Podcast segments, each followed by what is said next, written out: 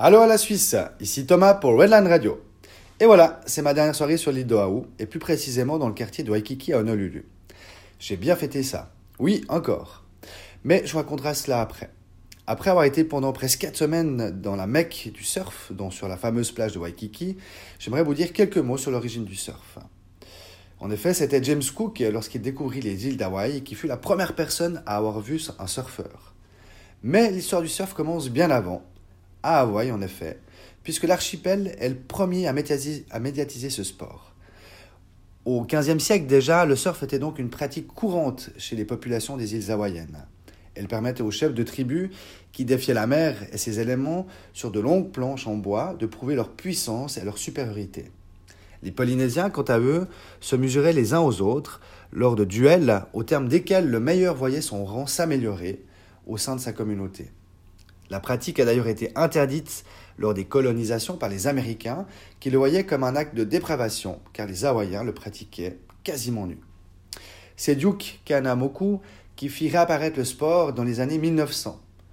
Le champion olympique de natation faisait des démonstrations en Californie et en Australie pour donner une nouvelle dimension et une nouvelle impulsion au surf.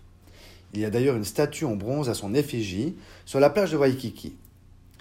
Après avoir découvert la beauté du surf, l'écrivain d'aventure Jack London publiera de nombreux articles sur ce sport, encore méconnu du grand public.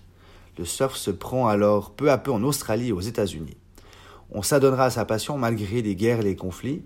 L'esprit surf est né. Qu'est-ce que c'est l'esprit surf? C'est l'état d'esprit positif et cool. C'est l'aloha spirit des Hawaïens qui consiste à donner sans rien attendre en retour. Voilà. Quant à mes derniers moments à Nolulu, il y a tout d'abord eu le fameux mardi soir. Il y a un bar-discothèque à Waikiki qui s'appelle le Moses et qui, ce soir-là, à part son entrée à 10 dollars, vend toutes les boissons à 1 dollar. Donc c'est là que se retrouvent plein d'étudiants pour faire la fête et danser. C'était l'occasion de fêter une dernière fois avec les étudiants de mon école, et on l'a bien fait vu que cela a duré jusqu'à 4 heures du matin. Mais cette fois, je n'ai pas courbé l'école le lendemain, et j'étais à l'heure à mes cours à 8h30. S'agissant de ma dernière matinée, j'ai participé au petit rituel de l'école qu'elle organise pour ses élèves partants. Cela consiste à recevoir un collier de coquillage, à effectuer une photo de groupe sur laquelle on revêt le fameux mortarboard sur la tête, qui est ce chapeau d'étudiant que l'on lance en l'air pour symboliser, pardon, pour symboliser la réussite académique. L'après-midi a commencé sur la plage avec un grand barbecue organisé par l'école à l'occasion de Thanksgiving. Nous étions environ 80 étudiants à profiter de la dinde qui avait été soigneusement préparée par un de nos professeurs. Après avoir bien mangé, le rythme hawaïen a repris son cours avec au programme des parties de beach volley et de profiter de la plage et de l'océan.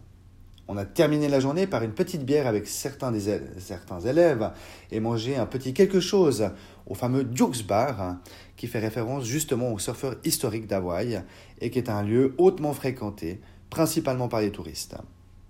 Demain commencent donc mes nouvelles aventures sur d'autres îles d'Hawaï et je suis bien content de quitter la ville. Aujourd'hui, j'aimerais vous dire cette citation de Nietzsche qui a entre autres à voir avec le lâcher-prise et qui est Ce n'est pas le doute, mais la certitude qui rend fou. Pour moi, la certitude ne peut qu'amener des frustrations. Elle en a amené beaucoup chez moi.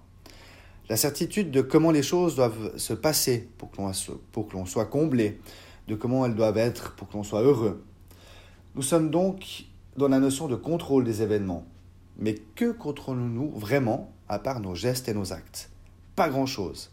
En tout cas, pas tout ce qui est extérieur à nous. Et même nos sentiments, nos émotions, nous ne les contrôlons pas toujours. Alors je pense que pour être heureux, il est important de limiter les frustrations en prenant les choses comme elles viennent, de les accepter et de prendre le meilleur de chaque situation.